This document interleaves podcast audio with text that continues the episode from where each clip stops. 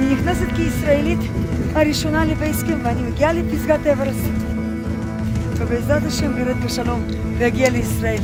תאכלו לי בהצלחה, תאכלו לי שאני אגיע בשלום ואני ארד בשלום ואני אוכל להניף את הדגל ישראל על הפסגה ולהיות האישה הישראלית הראשונה.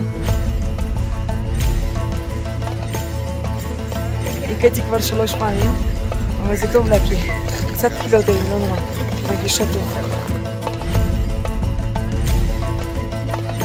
Not easy at all, but we will do it. We will do it. We will do it and we will get to the summit. ערב טוב, דניאל. ערב טוב. פעם אה, האורחת אה, שהסכימה לבוא, אה, הסיפור שלה הוא באמת, אה, אני לא יודעת מה נעשה אחרי הפרק הזה. אה, זה הרבה מעבר לניהול קריירה, אנחנו תכף אה, נחשוף את הדבר הזה. אה, אנחנו בעוד פרק של פודקאסט כבוד היועמ"ש, מספר 12 הפרק, אה, בשיתוף אה, עם ה-ACC, ארגון היועצים המשפטיים, והספונסר שלנו כרגיל הוא חברת לופלקס, היא נותנת החסות שלנו. זו חברה של legal outsourcing, הראשונה בישראל שמאגדת למעלה מ-500 עורכי דין מומחים ובעלי ותק בכל תחומי המשפט, המסחרי והתאגידי, במטרה לסייע לנו, היועצים המשפטיים הפנימיים, באין ספור המטלות שנלוות לעבודה היומיומית. אז במקום להוציא עבודה החוצה או להילחם על הזכות לגייס עוד עובד, ועד שיאשרו את זה תקציבית, אפשר להתמודד עם נפח העבודה גם אחרת, להרחיב את הצוות שלכם באמצעות לופלקס. אז אתם מוזמנים להיכנס לאתר הבית שלהם, lawflex.com, ולקבל פרטים נוספים. אז תודה ללופלקס. ועכשיו אנחנו נתחיל בפרק. הפריט הפחות מעניין, אבל גם עליו נדבר, זה שדניאל וולפסון, יועצת משפטית של חברת נטו מדיה. אבל הסיבה העיקרית שבגללה היא פה, זה שהיא החליטה שהיא כובשת פסגות, במובן האמיתי, ליטרלי. דניאל וולפסון היא הישראלית הראשונה שבעצם הגיעה לפסגת האברסט. כן, כן, לא תאמינו, זה קורה. העלינו גם תמונה ויהיו גם לינקים, אז אתם יכולים להתרשם. היא נראית בת 20, אבל יש לה ילד בן 20, אז אל תטעו. וסיפור מטורף. אז היי, דניאל. היי, איזה כיף להיות פה. איזה כיף להיות פה ולספר דווקא ממקום הזה, השילוב הזה שקריירה מצד אחד, מנגד יש את הטיפוס, הובי, שקצת השתלט על החיים שלי, אז זה כבר, אני חושבת עריכת דין זה הפך להיות ההובי, והטיפוס זה המקצוע, או לא. לא נגיד למעסיק שלך את זה, אה? וגם להיות אימא, וגם אה, להצליח ככה בתחומים אלה ולשלב ביניהם. ואני אומרת שזה אפשרי, ובואי נדבר איך זה אפשרי, ובכלל איך זה אפשרי. כי אני גם אוהבת את המקצוע שלי, ואני גם אוהבת את הטיפוס. וזו דילמה לא פשוטה הייתה עבורי, כשהטיפוס כבר התחיל להשתלט, וזה כבר לא היה פעם בשנה לצאת לאיזשהו מסע, אלא כבר היה פעמיים ושלוש וארבע, ואז פתאום הרגשתי שאני חייבת לעשות שינוי כלשהו, גם במקצוע, ולחשוב איך אני מסדרת את זה ומצליחה לשלב בין כל הדברים. אוקיי, okay, אז נתחיל בכל זאת טיפה כאילו לפני. כי כולם עכשיו לא מאמינים איך הם לא מצליחים לשלב בין לאסוף את הילדים מבית ספר ולעשות עוד משהו, אז להתאמן לכבוש את האברסט זה נראה לי משאיר את כולנו מאחור. זה מהקורות חיים ככה שסיפרת לי וראיתי, זה, זה מתחיל נורמלי. זה נשמע נורמלי, תואר ראשון במיכל למינהל. אה, תואר שני בברקלי, בכלל נכון. נשמע לי מהמם. נכון, וזה בכלל, אני אומרת, אני גם היום אישה נורמלית, רק קצת אה, חולמת אחרת. אבל אני עורך הדין כבר מ-2008, עורך הדין, ועבדתי עוד בזמן הלימודים, הייתי במשרד עורכי דין אצל איתן ארז, עשיתי שם טרום התמחות, ואחרי זה התמחות, ואחרי זה המשכתי להיות שם כחמש שנים. לאחר מכן עברתי למשרד יותר גדול, יהודה רווה, וגם עבדתי שם הרבה שנים, ואהבתי, אהבתי גם להיות שם וגם להיות שם, אבל כל הזמן הרגשתי שאני רוצה לעשות עוד משהו, עוד משהו, והיה לי מאוד קשה לשלב את זה כעובדת שכירה, ובמשרד עורכי דין, ולשלב בהובי שלי. ואז ראיתי והבנתי, וכמובן במהלך עבודתי כעורך הדין, אה, עיקר התחום זה התחום אה, חברות, תחום דיני החברות, אה, דיני פירוקים, חברות, והבנתי שאני יכולה דווקא ללכת לחברה ולהיות במקום של עורך הדין פנימית ולתת ייעוץ לחברות בתחומים רבים, תחומים מגוונים. הרי כיועצת משפטית נוגעים בכל מיני תחומים, אם זה דיני עבודה, אם זה אה, דיני חוזים, אם זה דיני חברות, אם זה הסכמים מיזמים, שותפים, אה, בעלי דין, בעלי מניות וככה. וזה מה שאהבתי שאפשר לגעת ככה בכל מיני תחומים שונים ומגוונים, והעבודה היא לא מונוטונית ורוטינה היא לא משעממת אותי. אוקיי, okay, אז אלה דילמות שהרבה באמת מהאנשים ככה שראיינתי מדברים עליהם, וחלק לא קטן הגיע באמת אחרי שנים במשרד ובחר אה, בייעוץ המשפטי הפנימי. אה, אבל לך קרו עוד דברים. כן.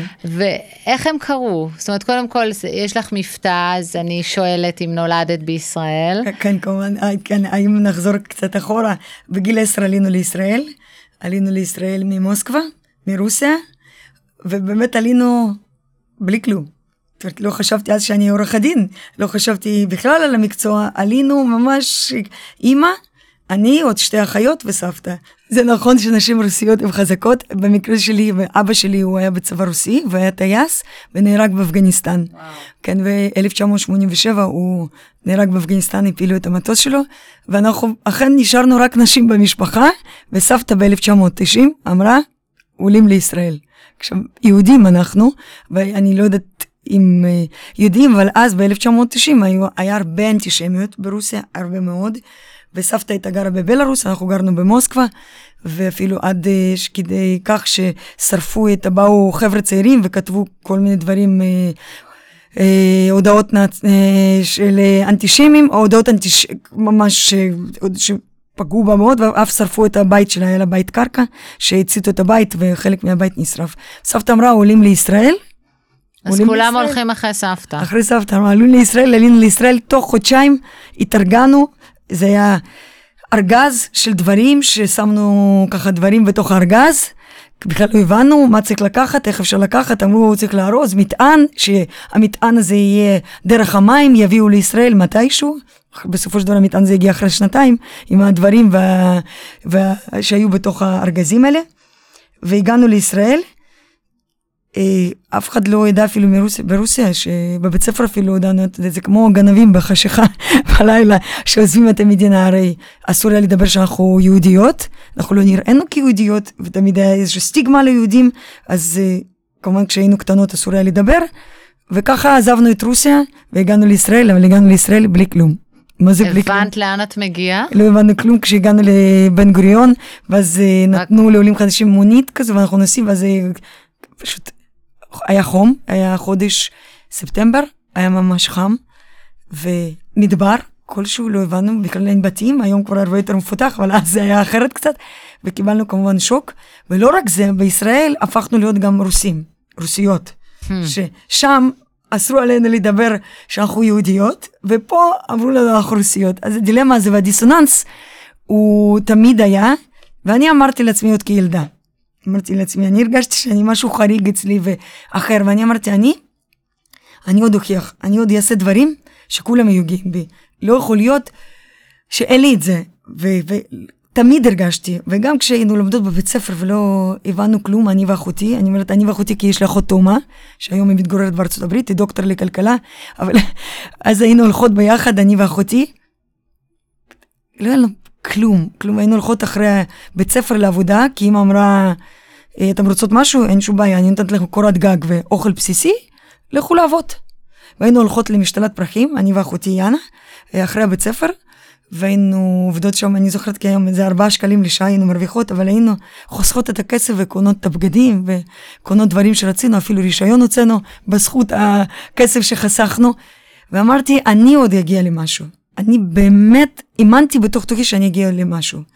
וככה, בגיל 16 אני כבר סיימתי בית ספר, אני ויאנה, כי כשהגענו לישראל, לא היה מקום אה, אה, בישראל לכל הכיתות, אז שמו אותנו במקום כיתה ו', שמו אותנו בכיתה ח', אז מה? 16, כן. כי לא היה מקום, רק העיקר שנהיה בבצ- באיזושהי מסגרת. לא הבנו כלום, חוץ איפה הייתם? ממתמטיקה. באיזה עיר? בנווה שרת בתל אביב.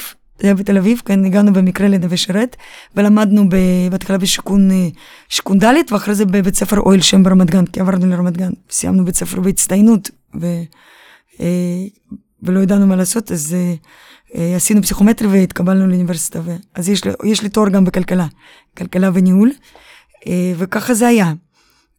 ותמיד ידעתי והרגשתי שיקרה משהו טוב, ואני אוכיח לעצמי שאני אהיה אחרת, ולא יכול להיות שנחיה ככה כמו שהגענו, בלי כלום, ולא נתקדם. זאת הייתה לי תחושה כזו, תמיד. וואו, מדהים. זה הסיפור ילדות. ואיזה זיכרון יש לך מאימא שנלחמה, ש...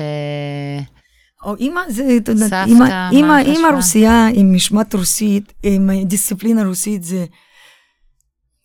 שום דבר לא בסדר. לא משנה מה עושים ואיך עושים, אף פעם זה לא בסדר. ככה לא מגיעים מספיק. לאברסט, אה? אף פעם זה לא מספיק ואף פעם לא בסדר. דווקא באברסט... זה דווקא היה מספיק? אלה, או שהיא רצתה הר אחר, פשוט אין יותר גבוה. דווקא באברסט זה- הדיסציפלינה הזו כן, כן השתמשתי בה, וכשחזרתי מאברסט, היום אני בת 43, כן? לא ש... אבל אימא שלי, כן, אימא שלי היא אישה מאוד דומיננטית, חזרתי מאברסט, היא אמרה לי... את, את כולם אמרו וואו, חזרתי אלופה." מאברסט, כאילו חזרתי מלונדון. איזה אלופה, איזה תקית אימא שלה אמרה לנו, מה, מה ציפית? שילמת כל כך הרבה כסף והתאמנת כל כך קשה, לא היית מגיעה לפסגה? ברור שהיית מגיעה. היא התכוונה לזה? כן, ברור, ככה זה היה תמיד. זה לא משנה שאת הלימודים סיימתי בהצטיינות, תארים סיימתי בהצטיינות, בעריכת דין הייתי טובה, זה אף פעם לא היה מספיק, מספיק, על מנת להגיד אז איזושהי בעצם מילה טובה. צריך להיות אה, כל כך אה, מחוספס לילדים בשביל שהם יצאו כל כך מצליחים אה, בהגשמת אה, מטרות על? אני אומרת שזה לא, אני אומרת שזה דיפקט, כן? זה, מצד אחד זה... אבל זה הביא את שתיכן משהו- להישגים... אה, נכון, אבל מטורפים. מנגד זה דיפקט, זה לא בריא. מה, את לא בריא. עשית דווקא עם זה? מהבן שלי לא, הבן שלי זהו, זה... את אימא. אני אימא שמחבקת, אימא שמנשקת, אימא שאני לא מפסיקה להגיד לה כמה שהוא עלוב ותותח ואני גאה בו.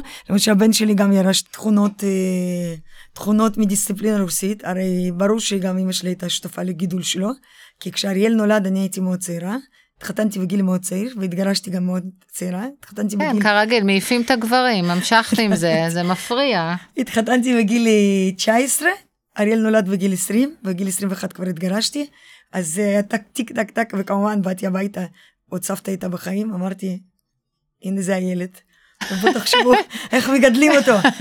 אני, אני ברור לי, אני רוצה לחיות, אני רציתי, למדתי אז ועבדתי, ורציתי לחיות, לא רציתי להיות כבולה עם תינוק ולא להגשים חלומות. לא ידעתי עוד איזה חלומות, אבל הבנתי תמיד שיש לי חלומות וזה משהו, יקרה משהו. לא תמיד ידעתי מה זה, אבל בתחושות הרגשתי שיש לי כוחות על. וזה משהו שאני אפילו לא יודעת איך להסביר. ו...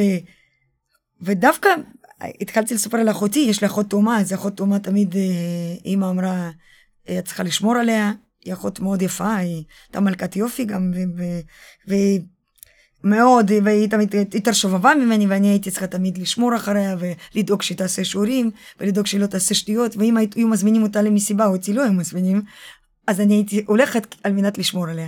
אז הרגשתי תמיד מספר שתיים.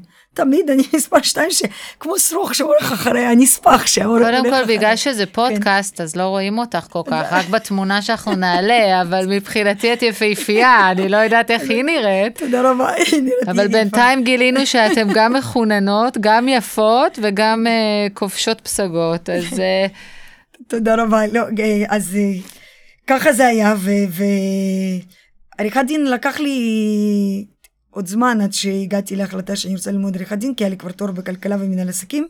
עבדתי בחברה גדולה, חברת הייטק, התפתחתי שם מאוד מהר, ושוב, הייתי כל כך צעירה, ואני מתפתחת כל כך מהר, אז תמיד היה דיסוננס הזה, כי זה לא תמיד עבר בגרון חלק אצל הרבה אנשים, כי איך זה יכול להיות? ותמיד הייתי מסתדרת ועל הכל הייתי אומרת כן, ועם מה שלא הייתי יודעת אז הייתי לומדת ומבינה, ושם מאוד גם התקדמתי, אבל בכל זאת הרגשתי שאני רוצה מקצוע, ואני רוצה מקצוע. עריכת דין הלכתי ללמוד כי רציתי להגן על הזכויות.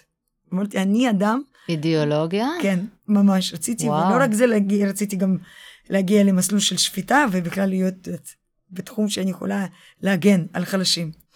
כי הרגשתי שדווקא ממקום שאני באתי וממקום שלא היה כלום, ושם אני יכולה להבין את האחר, את החלש יותר.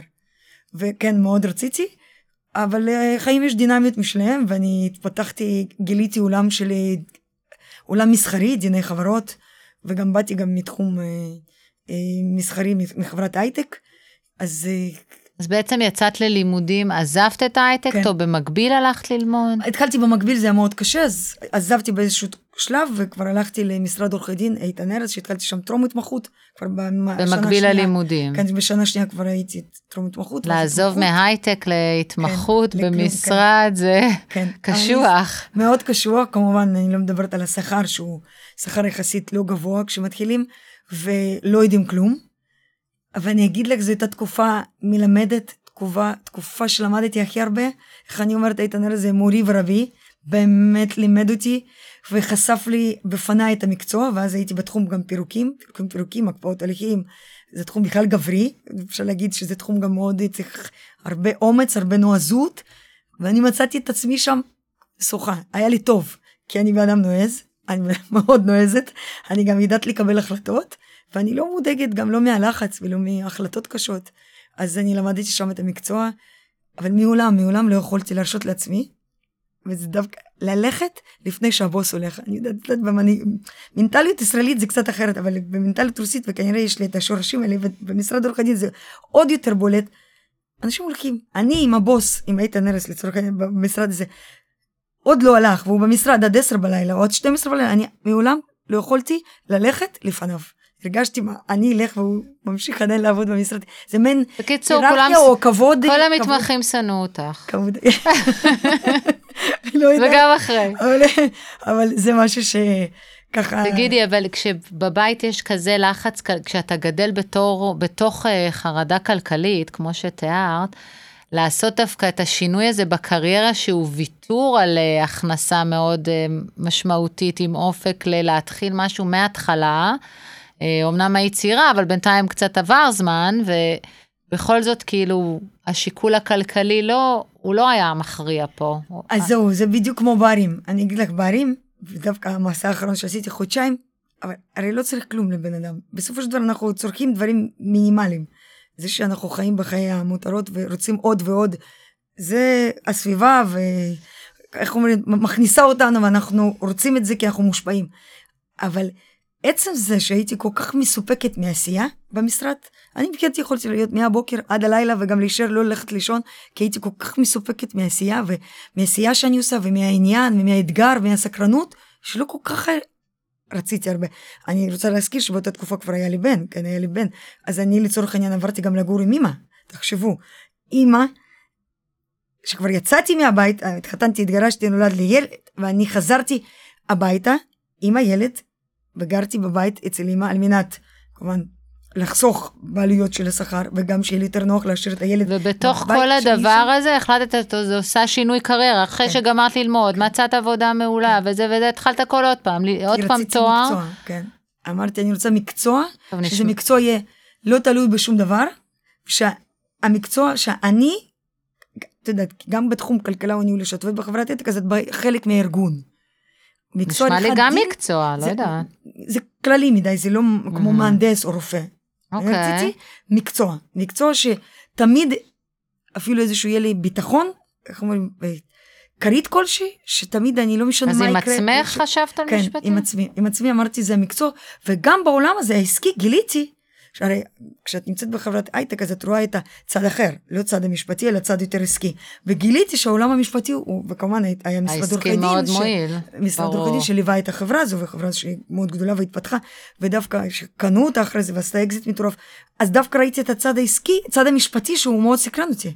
דווקא 아, מהצד העסקי שהייתי ראיתי את הצד המשפטי וזה כן סקרן אותי, אמרתי וואו זה מרתק אותי ומעניין. והבנתי שאני רוצה ללמוד ולהתפתח, והרגשתי שרוצה עוד להתפתח וללמוד. ובעריכת דין בהתמחות, שבאמת אין כלום, באמת אתה מתחיל מאפס, וכבר לא הייתי, כבר הייתי אימא, זאת אומרת, יחסית בגיל הייתי צעירה, אבל הייתי אימא. שזה מאוד יוצא דופן זה, אה, כן, למתמחים. וצריך לעבוד הרבה שעות, וצריך לעבוד קשה, אבל זה כל כך עניין אותי בכל העשייה הזו וה... תגידי, וזה היה ברור שאימא שלך תטפל בילד? זה לא היה ברור. זה פשוט קרה, ו... אז היית היא נח... היום מחזירה לי, היום וגם גם אימא וגם אריאל, לפעמים הם רוצים אה, ככה אה, לה- להכניס לי, כשאני אומרת, אמרו לי, אז אריאל לפעמים אמר לי, נו מה את רוצה? את לא גידלת אותי. את לא גיד... בדיוק, את לא גידלת אותי. ואם אמא רוצה להגיד לי, מה את רוצה? אם אריאל נגיד, אמרת לי, את לא גידלת אותו. עכשיו הם רוצים להכניס את זה, אבל זה לא מעליב אותי בכלל, זה בכלל לא, זה לא, אני, זה כל כך, זה לא מפריע לי, כי אני אומרת, בסופו של דבר, יש לי ילד, ילד שלי לומד בארצות הברית, באוניברסיטה בארצות הברית, והוא שחקן אוקי קרח מקצועי. כי התחלתי וואו, להגיד, איך שהוא- זה קרה? למרות שאני כל כך אחרת, ואני לפעמים אומרת, אני כל כך ישראלית, ואני מחבקת אותו ומנשקת ונותנת לו את כל האפשרויות, אבל הוא היה מושפע מאימא שלי, וכמובן להישגיות, אין סוף טוב, הישגיות, נראה לי גם אפשר להיות מושפעים ממך להישגיות, בואי.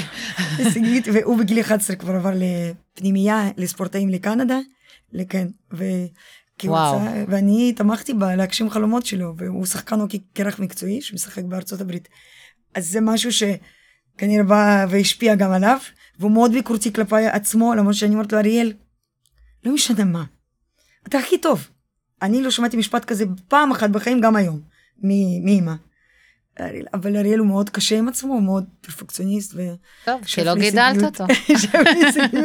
של אז אז הוא לא חי. פה מגיל 11? כן, הוא לא, כן, הוא, היום הוא כבר בארצות הברית, כי הוא כבר התקבל לאוניברסיטה ומשחק בליגת קולג'ים, אוניברסיטאות, אוקי קרח, שזה ליג, רמה מאוד גבוהה, והשאיפה זה להגיע ל...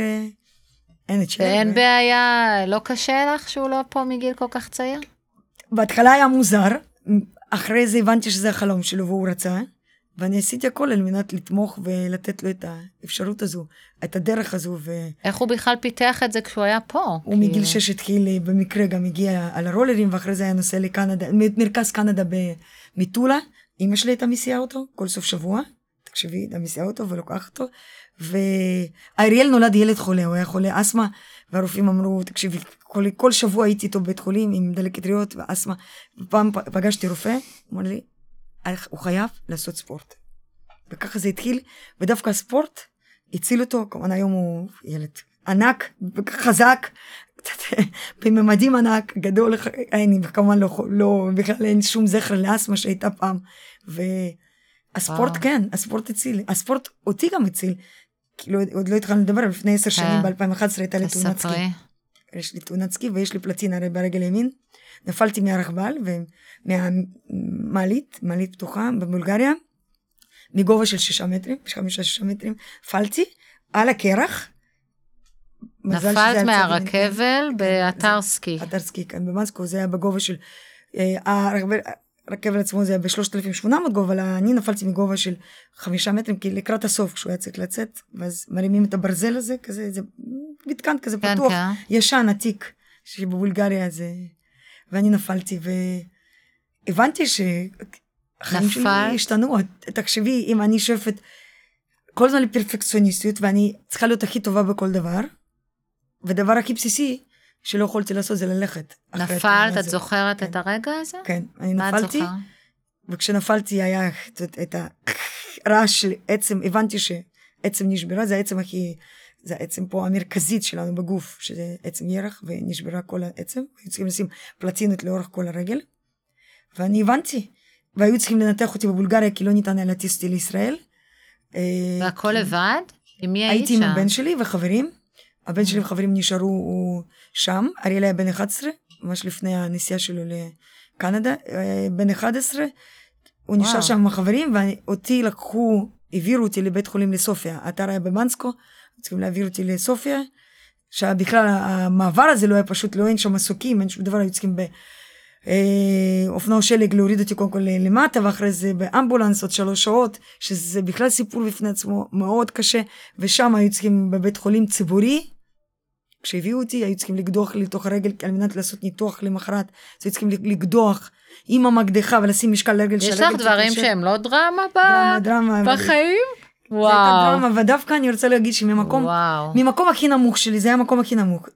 הילדות זה היה כלום לעומת איך שאני הרגשתי שם. שם אני הרגשתי אפס, נכה, שלא יכולה לעשות כלום, מי ירצה אותה, מי ידבר איתה, ואיך בכלל אני אמשיך לעבוד במשרד עורכי דין, איך ירצו אישה, שלא לא ידעתי גם באותם רגעים, אם אני אוכל ללכת בכלל, או יהיה צולעת, והיו לי מצב הכי נמוך שיש, דווקא מהמקום הכי נמוך, היום אני... הגעת לפני- להכי גבוה. הכי גבוה, תרתי משמע, שלפני חודש וחצי חזרתי. רגע, אני חייבת. להבין, כאילו, אף אחד לא בא להיות איתך שם? כל לא, הזמן הזה? ומה קרה עם הילדים? לא, הבן שלהם חברים, והחברים נשארו שם באתר סקי, כי את יודעת. אבל איך לא הם, צריך ואז הם חזרו? חזרו לישראל? אני עוד הייתי בבית חולים, כן. אני עוד לקח זמן, ואז אה, היו צריכים להעביר אותי לישראל בטיסה בשכיבה, עם מקום מסוים, עם פרמדיק, צריכים להכין את הטיסה, וגם אחרי, לפי חוקי ביטוח, אחרי הניתוח שמבצעים בחו"ל, צריך שבוע לפחות להיות בבית חולים מאושפזים באותו מקום שמבצעים ניתוח. אז אז- הכל היית לבד שם? הייתי לא, לבד. אימא לא באה? לא, לא, לא, לא, אף אחד לא בא. הייתי שם כמובן בלי, בלי שום, בלי, בלי, בלי דרכון, את יודעת, מאתר סקי, כמו שהייתי בבגדי סקי. ואף לקחו אותי. אחד לא הביא לך לא- שום דבר? זה הכל לא נשאר. במלון? הכל כן, הם כמובן החבר'ה שהיו ארזו והכל דאגו לבן שלי, כמובן עשו מעל ומעבר. גם לא רציתי שלאריאל יהיה טראומה, למה הוא צריך לראות אותי בבית חולים, במקום הזה. והבנתי וואו. שאני מתמודדת לבד, לא צריך אף אחד, אחותי רצתה, אחותי תומר רצה לבוא מארצות הברית, אבל אמרתי עד שאתה תבואי, כבר, את יודעת, אני כבר אחזור לישראל, גם לא ידעתי כמה זמן זה ייקח, איך זה ייקח. התהליך, לא היה לי שום דבר ברור, אבל שום, שוב, כמו שאז סיפרת לך כשהייתי ילדה וידעתי שמשהו יקרה ואני אהיה אחרת, גם שם הרגשתי. אמרתי לעצמי, בית חולים, חדר, עכשיו לפי חוקי ביטוח צריך להיות לבד בחדר, למרות שיש עוד מיטות בחדר ואני הייתי לבד. כמובן לא טלוויזיה, לא טלפון, לא עיתונים, לא ספר, כלום. כלום. חוץ מחלון, שאני זוכר זה היה בקומה תשע, החדר שלי היה בקומה תשע, חוץ מחלון שהוא גם מרוחק שנוף כלשהו לעיר אה, סופיה. ואמרתי לעצמי, אני, אני עוד אראה לכולם. ומשם נולד הרעיון הזה, הרעיון הזה. אני עוד אטפס אברסט, לא ידעתי כלום על אברסט, לא ידעתי בכלל איפה נמצא אברסט, חוץ מגיאוגרפית, ידעתי שהר אברסט הכי גבוה בעולם. כן. ואני, זה, זה הדבר, זה המשפט שאמרתי לעצמי, ונאחזתי בו, כל הימים ששכבתי הייתי מאושפזת בבית חולים, אמרתי, אני, אני עוד אטפס אברסט. ומשם, כן, המשפט הזה שנזרק לאוויר, שלא באמת הבנתי משמעויות, כלל לא הבנתי, זה חיזק אותי, ואמרתי, יש לי כוחות על ואני אצא מזה. אני לא אהיה נכה. את יודעת, ואני שוכבת שם עם רגל נפוחה, כל הרגל ולמעלה, ו... ואני לא יודעת, והרופא לא יכול להגיד לה, תלכי, לא תלכי. ואחרי זה שהגעתי לישראל, כמובן בטיסה מיוחדת, אשפזו אותי בתל השומר, ואמרו, תקשיבי, אי אפשר להגיד, אנחנו לא יודעים, את לא יכולה לדרוך חצי שנה, והעצם צריכה להתאחות, כי זה לוקח זמן עד שהעצם מתאחה, הרי פלטין על כל האורך הרגל, וזה צריך להתאחות. עכשיו, אנחנו לא יודעים איך זה יקרה, האם צריך ניתוח נוסף, חדש? אומרת, חייבת להיות סבלנית. אמרתי, מאיפה יש לי סבלנות? אני, רגע, סבלנות? אני, רגע, מה קורה פה? אבל כן. אי כמה אפשר זמן להזדרז זה את הדברים. לקח? לקח שנתיים וחצי השיקום. שנתיים שנתיים וחצי. וחצי, כן, אבל זה בהדרגה היה. לקח ש... חצי שנה לא יכולתי לדרוך בכלל, לא יכולתי, לא, לא דורכים במצבים האלה לרגל. חצי שנה כן, חצי שנה. לא לדרוך? כן. אז מה בשכיבה, עושים? את בן אדם מאוד. פיזי, אבל את בן אדם המון של אה, נכון, ו- ספורט אז ותנועה. הפיזיו- הפיזיותרפיסט היה מגיע, הייתי מתחילה בוקר אצלי, פיזיותרפיסט, הייתי צועקת על הפיזיותרפיסט, הייתי אומרת, אני היום הולכת, עכשיו אני רוצה ללכת, הוא אומר, את יכולה לרצות, ואנחנו, ככה הייתי עובדת איתו. כאילו חצי שנה אי אפשר עובדים ללכת. התנועה, אי אפשר, כן. יש כיסא מיוחד. וכל הזמן. הזה את אומרת לעצמך שאת תגיעי לאברסט? זאת אומרת, זכרת את זה? לא, לא זכרתי, לא, לא, לא, החלום הזה נזרק ולא אה. זכרתי, רק חשבתי איך אני מתחילה ללכת, את יודעת. קודם כל הידיעה זה שאני לא אוכל ללכת, אחרי זה אני אומרת, רגע, אולי אני אולי כבר אלך צולעת, כבר אני מתרגלת לרעיון. היה מישהו. שנתן אור, או שזה הכל את פנימי יודעת מי? כזה? זה מצחיק, הסיטואציה הזו, הפרדוקס של החיים. הבן אדם היחידי שטיפל בי, שטיפל במי? אימא שלי. פרדוקס של החיים. למה? אני רואה שהיא עושה הכל. האישה הזו שאני תמיד אומרת את שאני רוצה שלה. להיות, להתרחק, ואת יודעת, הדבר שהכי אבל מעליב אותי, כשאריאל רוצה על. להעליב אותי, הוא אומר לה, דומה לי לריסה, אמא שלי קוראים לה ריסה. כשאריאל רוצה להעליב אותי, זה הדבר שהכי מעליב אותי, הוא אומר לי, את דומה לי לריסה, בתכונות, כי אני לא רוצה להיות דומה, אני לא רוצה להיות דומה לא אבל בחינוך ולא תראי איך היא בנוקשות. גידלה את שתיכן, ואיך היא גידלה את אריאל, ואיך היא אפשרה לך לעשות. זה לא קורה במשפחות פולניות, תאמיני לי. אף אחד לא עושה והייתה- את זה בשבילך. והייתה לוקחת אותי על כיסא גלגלים לאמבטיה, את יודעת, כיסא מיוחד עם, ולשירותים, את יודעת, כיסא מיוחד עם חור, כי אי אפשר היה... אז היא בעצם ולסע- לא הייתה לה קריירה, זאת אומרת, לא הייתה לך דוגמה בבית לקריירה, לא, כי היא פשוט שלי- גידלה את אה, הבן. עוד איך הקריירה, אמא שלי פסיכולוגית במקצוע. אה, הכל ב- כמובן, אה, כמובן, לא, לא, זה אישה כלום, חזקה, זה כלום. לא, לא, היא, אמא שלי, לא, לא, ממש, כל הזה קרייריסטית. לא, זה לא מפריע לה, אבל היא השארת לה. את הילד, והיא בכל זאת הצליחה להיות עם כן. קריירה. כן, היא אישה חזקה, לא בוכה, לא מתלוננת, גם כשאבא שלי נהרג, ואז באו, אנחנו חיינו במונגוליה, ובאו להודיע שקרה מה שקרה, והיינו צריכים ממונגוליה לקחת רכבת, זה נקרא רכבת טרנס-סיבירית, אני זוכרת, הייתי בת שבע, חמישה ימים, דמעה אחת לא זלגה ממנה, ואנחנו נוסעים בקרון. רכבת של חמישה רכבת של חמישה ימים, זה מאולם באטור עד מוסקבה, זה חמישה ימים, עם ארון ריק, כי אין גופה, ארון ריק, אבל צריך, כי לפי חוקי צבא צריך לקבור בן אדם, אז ארון ריק ועם כרית של מדליות, דמעה אחת לא זלגה ממנה. לא ראיתי אותה מעולם בוכה, מתלוננת, היא חיה בהישרדות בג'ונגל, ובג'ונגל זה צריך לשרוד. וככה חיינו, וככה זה, כל זה עבר, כמו שגם היינו ילדות, היא אמרה, לכו לעבוד. אמרתי, אני, זה לא בעיה ללכת אחרי בית ספר לעבוד, אם אתם רוצות משהו תקנו, אין בעיה. לכו לעבוד, אמרתי, אני קורת גג ואוכל. כשאני אומרת, זה משפט הזוי, אני אומרת לאריאל, היום לאריאל, אני אומרת, אריאל, מה פתאום לעבוד, מה פתאום, אתה צריך רק להתמקד בקריירה שלך בלימודים, הוא אומר, לא, אני רוצה כבר להרוויח כסף, לא יכול להיות שאת כל הזמן דואגת לי, אומרת לאריאל, יש לנו הכל, אתה דואג רק מתמקד ביעדים שלך. את מבינה את ההבדל, וככה היא אמרה, אמרה, לכו, אומרת לי, מה הבעיה, לכו לעבוד. היינו אחרי בית ספר הולכות, חוזרות הביתה תשע עשר בלילה והיינו עושות שיעורי בית. לא שהיא אמרה לנו לעשות שיעורי בית. וכך. זה, זה החינוך, זו, זו האווירה ש... וסבתא חיינו- גם הייתה בבית. סבתא הייתה כאן עד אה, 2000, כן, 2002 היא נפטרה, כן. היא היא הסתדרה שהיא הייתה פה? היא היא שמחה על הסתדרה, כן, ההחלטה היא הזאת? שמחה, כן, היא שמחה ונפטרה, וסבתא הייתה חיה עם אימא שלי, את יודעת, כמו שזה לא כן. עושים, סבתא בסלון. זה, לא סיפור, זה לא, זה לא... אמיתי, זה נכון. סבתא בסלון, כי סבתא לא צריך חדר. סבתא בסלון, סבתא בסלון, סבתא מעודכנת בכל מה שקורה בבית, וזה סיפור אמיתי, זה ככה זה קורה אצל הרוסים, כי אי אפשר לשים סבתא בבית אבות, הם שמים סבתא בבית אבות, זה פוגעים בכבודה ומשפילים. לא, זה במנטליות, זה משהו במנטליות רוסית, ולא שמים מה פתאום. אז אחותך עזבה יחסית בגיל צעיר את כן, ישראל, אחותי וגם הבן שלך בגיל צעיר. נכון. מה מה השאיר אותך בעצם? דווקא אריאל השאיר אותי, כי עצם זה שאריאל עזב לשם, לארצות, לקנדה בהתחלה ואחרי זה ארצות הברית, זה לא פתר ממני את כל האחריות. קודם כל אחריות כלכלית, שצריך, ל- כל- בהתחלה היה צריך לשלם המון כסף, וזה דווקא, דווקא, לא חשבת ללכת אני יודעת, אחריו? שאלת שאלה איזה שאלה, כי כן. אני עכשיו בתקופה האחרונה אחרי ואז אני דווקא מנתחת את זה, ואני אומרת, הבן אדם היחידי שהחזיק אותי יציבה ואיזן אותי, זה אריאל. כשאריאל, מה, אחרי נולד- התאונה את מתכוונת? אה, בכלל? נולד, או אחרי זה הבן? אדם היחידי שהפריע לי בחיים, כי אני אומרת, זה אדם שלוקח ממני חופש. והבן אדם היחידי, ש... זה, זה דבר פתוח, אני מדברת עם אריאל על הכל, ואנחנו צוחקים, הוא אומר, אומר, את לא רצית אותי, נכון? לא רצית אותי כל כך מוקדם, אבל הבן אדם היחידי שגרם לי לאיזון ולמי שאני היום, זה אריאל. זה אריאל, זה הילד שכל כך הבאתי לי ואמרתי, אוקיי, קחו. עכשיו לאמא וסבתא, קחו, עכשיו תגדלו. ראיתם? כי מה? כי אצלנו לא, לא הייתי נשואה ולא עושים הפלה, ואני... לא, ולמה הוא בעצם זה שגרם כי הוא זה לאיזון בסוף? שנתן לי לדחוף את עצמי קדימה.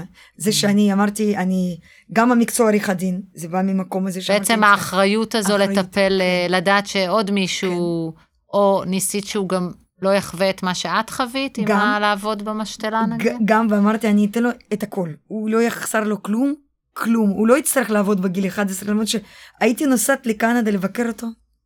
הלב שלי, את יודעת, זה ילד שהוא לומד בפנימייה, פנימייה בינלאומית, שרק ספורטאים שם, שדווקא המקום הזה הוא טוב, כי מעמד דומה, שאין שם ההורים, כולם במעמד דומה, והוא עם פוקר פייס, ואני אומרת, אריאל, בוא אני, מה אתה צריך? בוא נלך לקנות לך בגדים, נעליים, אוכל. הוא אומר לו, הכל יש לי ואני לא צריך כלום. אני אומרת, אבל בוא, אני אומרת לו, אריאל, בוא ניקח אותך למסעדה. הוא אומר, לא, זה לא נעים, כי החברים שלי פה, אני אומרת, בוא ניקח את כל החברים שלך. הוא אומר, לא. ואז הייתי קונה פיצות לכל החבר'ה והייתי מביאה, כי הוא לא היה רוצה ללכת, הוא אומר, לא. הוא אומר, ככה לא עושים. הוא אומר, את באת, משבשת פה עניינים, יש פה סדר, מסעדה, בגדים, זה לא מתאים. ורגשית לא היה לך קשה שהוא נסע? זהו, רגשית. לפני שטסתי לאברסט, מה היה יותר. קשה, שהוא אני עזב רוצה או לספר לך רגשית, האברסט? כי זה שאלה בדיוק, את ממש כולת שאלות, כי לפני שטסתי לאברסט, אברסט זה מסע חודשיים, אני, אני מטפסת כבר עשר, אחרי התאונה, שמונה שנים אני כבר בטיפוסים, היו טיפוסים חוד, שבועיים, שלושה שבועות, חודש, בעצם הטיפוסים מסוכנים. הגיעו אה, אח... אחרי התאונה כמובן. כחלק מהשיקום. נכון, כאילו. נכון, אני כבר אספר את זה, אבל לפני אברסט, כי זה. מסע של חודשיים, והוא קרא המון מאמרים גם על האברסט, והבין שזה הולך להיות משהו מסוכן, ואברסט זה הר שגובה קורבנות, זה דבר ידוע. הר שיש, זה בית קברות לקורבנות, יש שם גופות. הוא אמר לי משפט כזה, בבן גוריון, לפני שאני עולה לטיסה, הוא אמר לי, אמא, תקשיבי, אם קורה לך משהו, אני לא יודע איך אני אוכל להמשיך לחיות. אז uh, השיחה עם דניאל פשוט uh, ממשיכה להיות מרתקת, לא יכולתי לעצור את זה, uh, ולכן יצא לנו ככה שיחה ארוכה במיוחד, ואנחנו מגישים לכם אותה בשני חלקים. אז uh, מי שרוצה להמשיך לשמוע את הסיפורים המטורפים האלה, ובעצם להבין איך לכולנו יש את האברסט שלנו, מסתבר, אז uh, יש גם חלק ב'. תהנו.